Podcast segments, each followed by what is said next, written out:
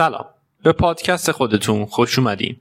اینجا پادکست آپسایده من کامیاب اوشمن در آپساید سعی می‌کنم تا در هر اپیزود داستان شکلگیری کامل یکی از استارتاپ هایی که روزی فقط یه ایده بودن و شاید حتی مسخره به نظر می رسیدن و خیلی جدی گرفته نمی شدن و امروز به یکی از قولهای حوزه کاری خودشون تبدیل شدن رو برای شما تعریف کنم.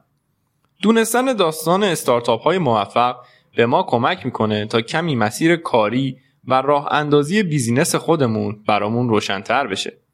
در اپیزودهای قبلی داستان شکلگیری دو استارتاپ نسبتا جدید یعنی اینستاگرام و توییتر رو گفتیم. در این قسمت به سراغ ایتالیا در دهه چهل میلادی میریم و داستان استارتاپی رو تعریف می‌کنیم که آرزوی همه ما داشتن یکی از خودروهاشه. این قسمت امپراتوری گاو وحشی داستان شکلگیری و موفقیت لامبورگینی.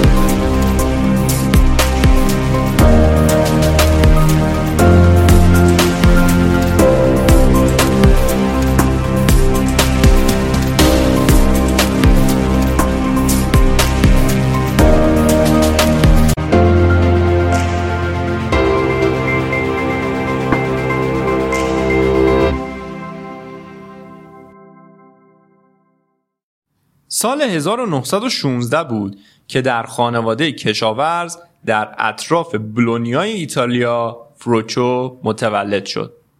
در کودکی به خاطر شغل خانوادگیش که کشاورزی بود درگیر همین حرفه بود و به پدرش در جهت تولید انگور کمک می‌کرد.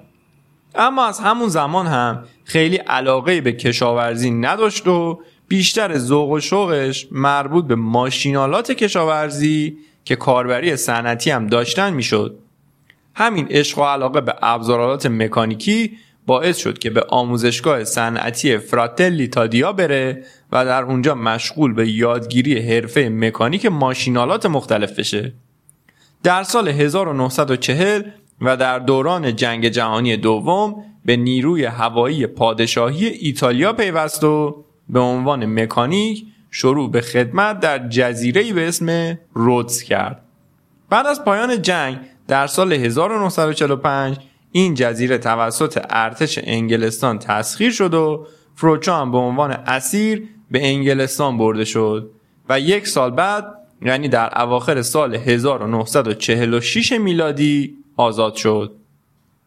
فروچو دوباره به مزرعه برگشت و مشغول به کار کشاورزی شد. هر از گاهی از ایده های مختلفی که در زمینه های مختلف خصوصا ساخت انواع ابزارالات کشاورزی داشت با پدرش در میون میذاشت و پدرش هم مدام اون رو سرزنش می‌کرد و بهش می‌گفت شغل ما کشاورزیه و تو هم باید همین کار رو بکنی. و با این ایده های مختلفی که داری سرمایت رو هدر میدی.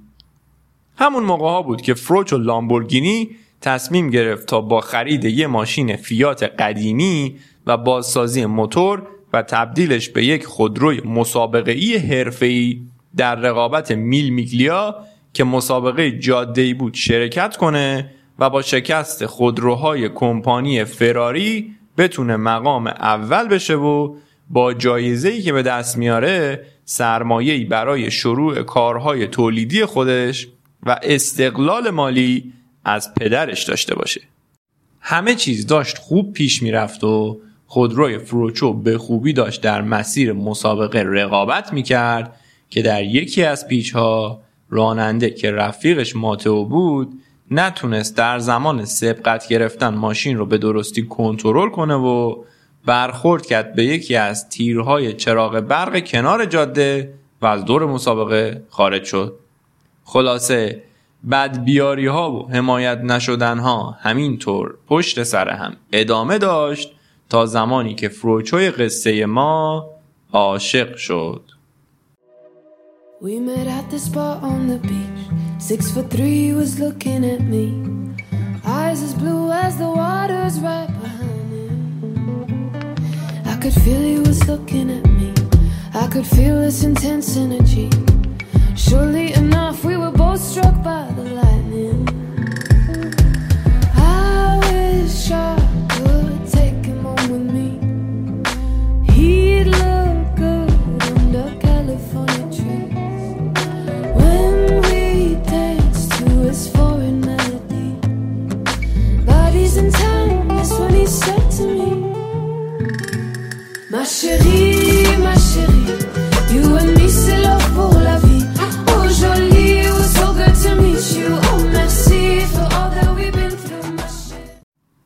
دختر موبلوند خوشگل رو به اسم سلیا در محلشون دید و یک دل نصد دل عاشقش شد و به سرعت باهاش ازدواج کرد. سلیا همون اول باردار هم شد و در طول این دوران همراه خوب فروچو بود و از ایده ها و آرزوهای فروچو حمایت بیچون و چرا می‌کرد. فروچو لامبورگینی در همون سال مجددا به سراغ پدرش رفت و از اون درخواست کمی سرمایه اولیه جهت راه اندازی کارگاه ساخت تراکتور خودش کرد. این بار پدرش سند زمین های کشاورزیشو به فروچو داد و اون با گرو گذاشتن سندها در بانک تونست وام خوبی دریافت کنه و با خرید یک تراکتور کهنه جهت بازسازی و تعدادی ابزارالات کارهای مکانیکی بالاخره تونست گاراژ خودشو به همراه دوستش ماتئو راه اندازی کنه. در اون روزگار بنزین بسیار در ایتالیا گرون بود و تراکتورهای کشاورزی بسیار پرمصرف بودند. فروچو با ایده ساخت تراکتورهای کوچیکتر و دو برابر کارآمدتر کار خودش رو برای ساخت به همراه رفیقش متئو استارت زد.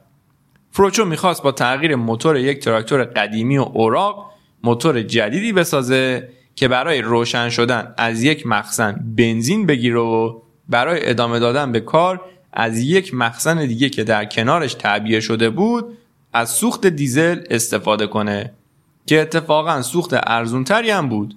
اونا دقیقا موفق شدن این کار رو انجام بدن و در نهایت تراکتور جدیدی بسازن که بسیار بهرهوری بالاتری از مدل‌های موجود داشته باشه.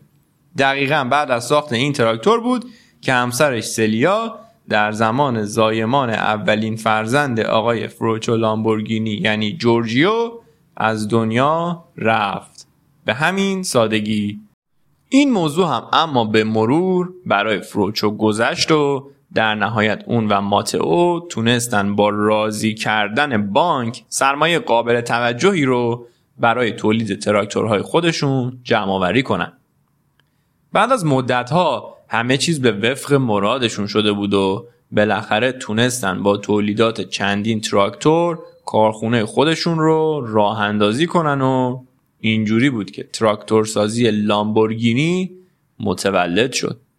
در همین دوران بود که ماتئو یعنی دوستش عاشق یک دختر زیبا شده بود که در دانشکده در همون اطراف درس میخون اما چرخ گردون مقدر کرده بود که اون دختر عاشق فروچو بشه. خلاصه فروچو هم که تقریبا به تازگی همسرش رو از دست داده بود و برای فرزندش هم مادر جدید می‌خواست با اون دختر یعنی آنیتا ازدواج کرد. اتفاقی که کفر متو رو در آورد و باعث شد شراکت فروچو لامبورگینی و ماتئو تموم بشه. ماتئو سهمش رو برداشت و رفت به زندگیش. موفقیت های کمپانی لامبورگینی در زمینه ساخت تراکتور ادامه داشت و بازار فروش خیلی خوبی داشت. فروچو علاقه زیادی به خودرو و خصوصا برند فراری داشت. اونقدر این علاقه زیاد بود که اون هفت رنگ و مدل از ماشین های فراری رو برای خودش برای استفاده در روزهای مختلف هفته خریده بود. تنها مشکلی که اینجا وجود داشت بین فروچو و کلاچ خودروهای لامبورگینی و فراریش بود.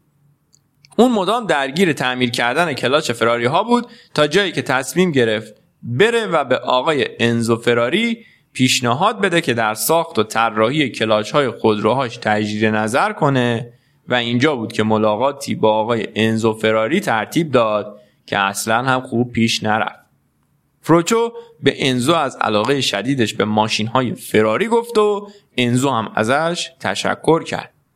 بعد مشکل کلاچ ها رو به انزو گفت و اون اصلا زیر بار نرفت و حتی عصبانی هم شد. اینجا بود که فروچو به انزو پیشنهاد همکاری در زمینه ساخت خودرو جهت برطرف کردن ضعف های کلاچ های فراری و جایگزین اونها با کلاچ های لامبورگینی رو داد. حالا حدس می‌زنید پاسخ انزو چی بود؟ بذارید مکالمهشون رو بشنویم. With all my Ferraris, there is a problem. The clutch. They all bad. Ferruccio Lamborghini. You know who I am. Oh, yes. We make tractors. I have a solution. If you consider a partnership, Ferrari, Lamborghini. You make the best cars in the world. Go back to your tractors, farmer. Do you know what they say about Lamborghini? That he's too uneducated to understand what he doesn't know. برو همون تراکتورتو بساز کشاورز می‌دونی راجع به لامبورگینی چی میگن؟ میگن اونقدر بی سواده که حتی نمی‌فهمه چه چیزایی رو نمی‌دونه این پاسخ باعث شد فروچو بسیار مصمم بشه و تصمیم به تولید خودروهای لوکس بگیره مستقیم رفت کارخونهش و تصمیم به آغاز عصر جدید لامبورگینی گرفت برای اینکه بتونه موفق عمل کنه نیاز به مهندس های کارکشته و خبره ای داشت که سابقه کاری مناسبی داشته باشند. بنابراین رفت و چند تا مهندس درجه یک از کمپانی های آلفا رومئو، فورد و فراری برداشت رو استخدام کرد. همه با هم جمع شدن دور میز و شروع به تصمیم گیری در رابطه با نحوه طراحی اولین خودروی کمپانی گرفتن. در این حین فروچو با الهام گرفتن از قدرت گاوهای وحشی که در مسابقات گاوبازی اسپانیا استفاده می شدن تصمیم به استفاده اونها در لوگوی کمپانی گرفت و در نهایت لوگوی گروه خودروسازی لامبورگینی تبدیل به چیزی شد که الان میبینیدش. فروچو حدود شش ماه به مهندسانی که تازه استخدام کرده بود فرصت داد تا طراحی و تولید خودروی اول کمپانی رو کامل کنند. موردی که تقریبا غیر ممکن به نظر می رسید. فروچو کیفیت و زیبایی رو با هم می‌خواست.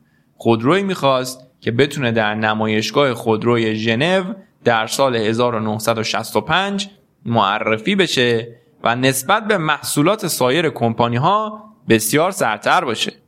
تقریبا هم همینطور شد و با بدبختی و کار شبانه روزی خودروی لامبورگینی 350 جیتی تولید شد خودروی اسپورت فوق العاده زیبا با ظاهر کاملا تهاجمی و مدرن همزمان دارای موتور 3.5 لیتری و 12 سیلن که در نوع خودش بی‌نظیر بود. فروچو از استعداد بی‌نظیر خودش در زمینه مهندسی یه بار دیگه هم استفاده کرده بود و این بار شاهکار جدیدی خلق کرده بود. روز نمایشگاه رسید و همه برندهای خوب خودروسازی اومده بودند. اما چشم و توجه فروچو فقط به یک جا بود. انزا فراری بود که پیشنهاد همکاری فروچو را قبول نکرده بود و بهش توهین هم کرده بود. فروچو هم چندین ماه زحمت و هزینه رو در اصل واسه کم کردن روی انزو فراری کشیده بود. اینجاست که میگن رقیب درست حسابی باعث پیشرفتت میشه. فراری خودروی جدید خودش رو در جمع بازدید کننده ها رونمایی کرد. تشویق هایی بود که از همه طرف نصیر انزو فراری و خودروی جدیدش می‌شد تا اینکه در عواسط نمایشگاه نوبت به رونمایی از اولین خودروی کمپانی لامبورگینی رسید. پرده ها کنار رفت و فروچو در بین بهت و حیرت بازدید کننده هایی که داشتن یک شاهکار هنری رو در زمینه خودروسازی می‌دیدن خودروی لامبورگینی 350 جیتی رو معرفی کرد.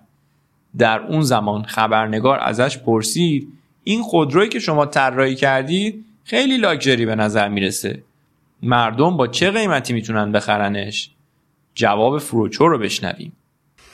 Ladies and gentlemen, members of the world press, I give you Lamborghini GT. You buy a Ferrari when you want to be someone. You buy a Lamborghini when you are someone. مردم زمانی فراری می‌خرن که بخوان واسه خودشون کسی باشن و زمانی لامبورگینی می‌خرن که واسه خودشون کسی شده باشن با این سخنرانی اگه کارد می‌زدی خونه انزو فراری در نمیومد نمایشگاه با موفقیت شدید فروچو لامبورگینی به پایان رسید و لامبورگینی 350 جی تی در دو ماه بعد یعنی حوالی ماه می 1964 میلادی به مرحله تولید عمده رسید. فروش اولین خودروی این کمپانی به حدی زیاد شده بود که کمپانی مجبور بود مدام سفارش بگیره و محصولاتش رو ماهها بعد تحویل مشتریان می‌داد. سیستمی که واسه ما یه مقداری آشناست. سیستم طراحی داخلی سفارشی این خودرو یکی از چیزهایی بود که همه خریدارهای لوکس باز رو به وجد می آورد. در سال 1965 لامبورگینی پی 400 میرا تولید شد که دیگه تا سالها بعد تبدیل شده بود به گل سرسبد خودروبازها در مسابقات مختلف مدام اول می شد و هر میلیونری دوست داشت یکی ازش داشته باشه رقابت سر این خودرو به حدی بالا گرفته بود که سلبریتی های مختلف و ستاره های سینمای هالیوود مدام به دنبال یک پارتی در کمپانی میگشتن که بتونن زودتر از بقیه صاحب لامبورگینی میرای سفارشی خودشون بشن. این خودرو به عنوان یک اثر هنری شناخته شده و توسط سازمان های مختلفی به عنوان زیباترین خودروی تاریخ شناخته میشه. بورس خودروهای لامبورگینی تا دهه هفتاد میلادی ادامه داشت تا اینکه کم کم بحران اقتصادی اروپا داشت همهگیر می‌شد. زمین های کارخانه های خودروسازی فروچی و لامبورگینی که توسط شهرداری وقت بهش داده شده بود توسط فروچو به دلیل نبود منابع مالی کافی برای ادامه فعالیت به گروه خودروسازی فیات فروخته شد و این سرآغازی بر بحرانهای سالهای آتی بود. فروچو تصمیم گرفت کارخونه جدید خودش رو در منطقه بسیار ارزانتر و با مساحت بسیار کمتر بسازه. اون به کارگرانش حق انتخاب این که در کارخونه های قبلی که حالا تبدیل به فیات شده بودند بمونن و یا اینکه در محل جدید کارخونه های لامبورگینی واقع در پیو ایتالیا فعالیتشون رو ادامه بدن رو داد بدبختی های فروچو ادامه داشت و به مرز ورشکستگی رسیده بود تا اینکه دولت بولیوی سفارش عظیمی از تراکتورهای مورد نیاز و طراحی شده مخصوص شرایط هوایی و جغرافیایی این کشور رو به کارخونه لامبورگینی داد. پروچو با کمک کارگران فوقالعاده وفادارش که در این سالها ترکش نکرده بودند سفارش رو به سرانجام رسوند و برند لامبورگینی و فروچو دوباره متولد شدند.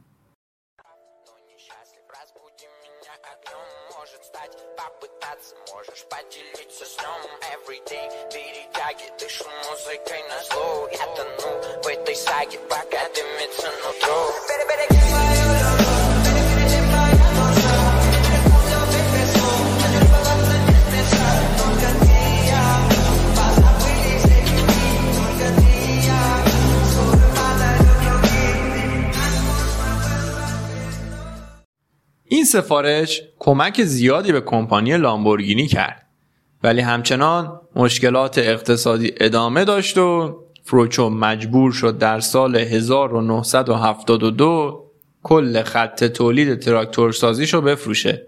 در نهایت بحران انرژی در اروپا در زمان جنگ سرد ضربه نهایی رو وارد کرد و فروچو با فروش 51 درصد از کل سهام لامبورگینی به یک کمپانی خودروسازی دیگه ایتالیایی به اسم کنتاش کار خودش رو کلا تموم کرد و بازنشسته شد.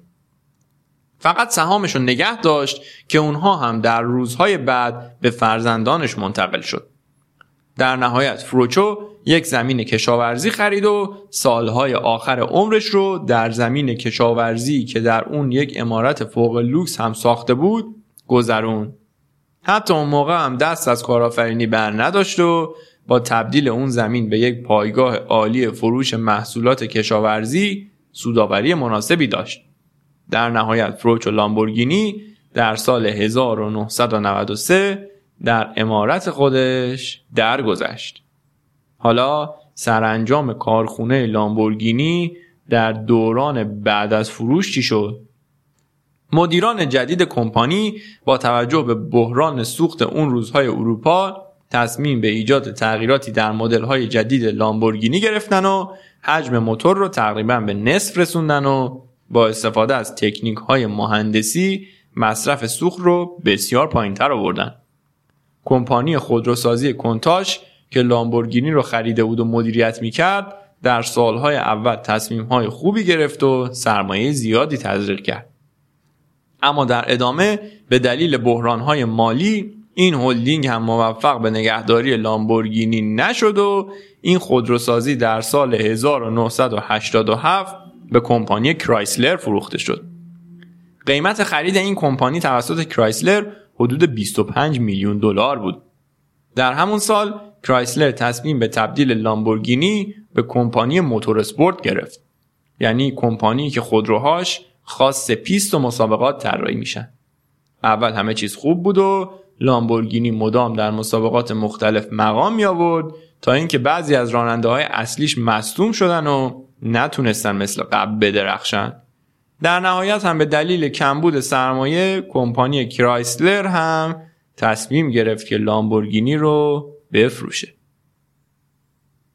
در سال 1994 چند بیزینسمن اندونزیایی و مالزیایی لامبورگینی رو خریداری کردند و طبق روال گذشته شروع به تولید خودروها و طراحی های جدید کردن و مالکیت کمپانی هم کلا از آمریکا خارج شد. اما به هر حال خریداران این کمپانی این کاره نبودن و از خودروسازی خیلی سر در نمی آوردن و بیشتر به فکر سود و پول در آوردن بیشتر بودن. در نهایت هم با دیدن خیلی از اتفاقات عجیب و غریب و اینکه نتونستن با ایده هاشون اتفاق خاصی رقم بزنن حتی سود درست حسابی هم ندادن تصمیم به فروش مجدد کمپانی گرفتن. این بار اما با دفعات قبلی فرق می‌کرد و یک کمپانی این کار لامبورگینی رو خرید. کارخونه خودروسازی فولکس واگن با پیشنهاد تقریبا پایینی کارخونه لامبورگینی رو خرید و شروع به سرمایه گذاری و طراحی مجدد خودروها طبق میراث فروچو کرد. جالبه بدونیم مدیر وقت فولکس واگن که آقای فردیناند پورشه بود در همون زمان بنتلی و بوگاتی رو هم خرید و همه این کارخونه ها رو با هم احیا کرد.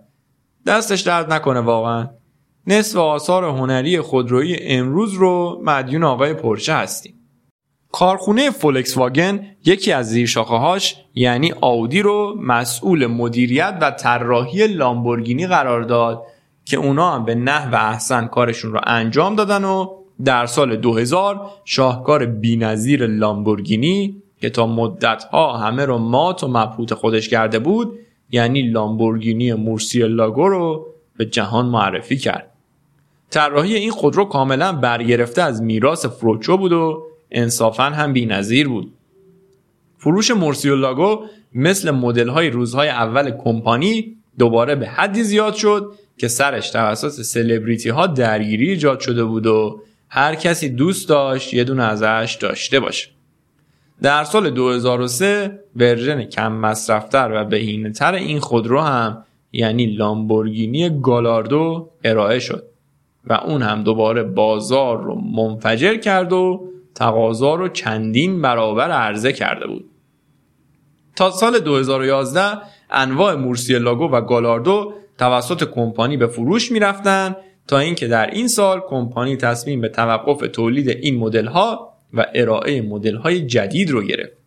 در سال 2011 در نمایشگاه ژنو یعنی همون نمایشگاهی که فروچو اولین خودروی خودش رو در اون معرفی کرده بود لامبورگینی اونتادور به نمایش در اومد. دیگه هممون تقریبا این خودرو که نماد لوکس و اسپورت بودن هست رو می‌شناسیم. پیشرفت و ارائه انواع خودروهای لامبورگینی ادامه داشت و داره. در سال 2017 مدل شاسی بلند این خودرو یعنی لامبورگینی اورئوس هم به بازار عرضه شد و دل همه رو برد. این مدل دیگه به درد خانواده ها و آفرود باز ها هم می‌خورد. در نهایت کمپانی لامبورگینی در سال 2021 اعلام کرد که به زودی لاین خودروهای برقی خودش رو هم راه اندازی خواهد کرد. خط تولیدی که به نظر خود من به درد عاشقان لامبورگینی که یکی از علایقشون غرش موتور این خودرو هست نخواهد خورد. کمپانی لامبورگینی از تولید تراکتورهای با سوخت کم به تولید لوکسترین خودروهای سوپر اسپورت دنیا رسید. فروچو لامبورگینی مردی بود که هنر و علم رو با هم تلفیق کرد و با ذوق بینظیرش تونست چندین نسل خودش رو از پول بینیاز کنه و به دنیا شاهکارهای بینظیری رو ارائه کنه که سالها جزو زیباترین خودروهای جهان باقی خواهند. این بود سرگذشت کمپانی خودروسازی لامبورگینی. اگر این اپیزود رو دوست داشتید خوشحال میشم که به دوستاتون معرفی کنید تا هم به اونا اطلاعات اضافه بشه و هم به من انرژی تولید اپیزودهای بهتر و بیشتر رو بده. موفق و سربلند باشید.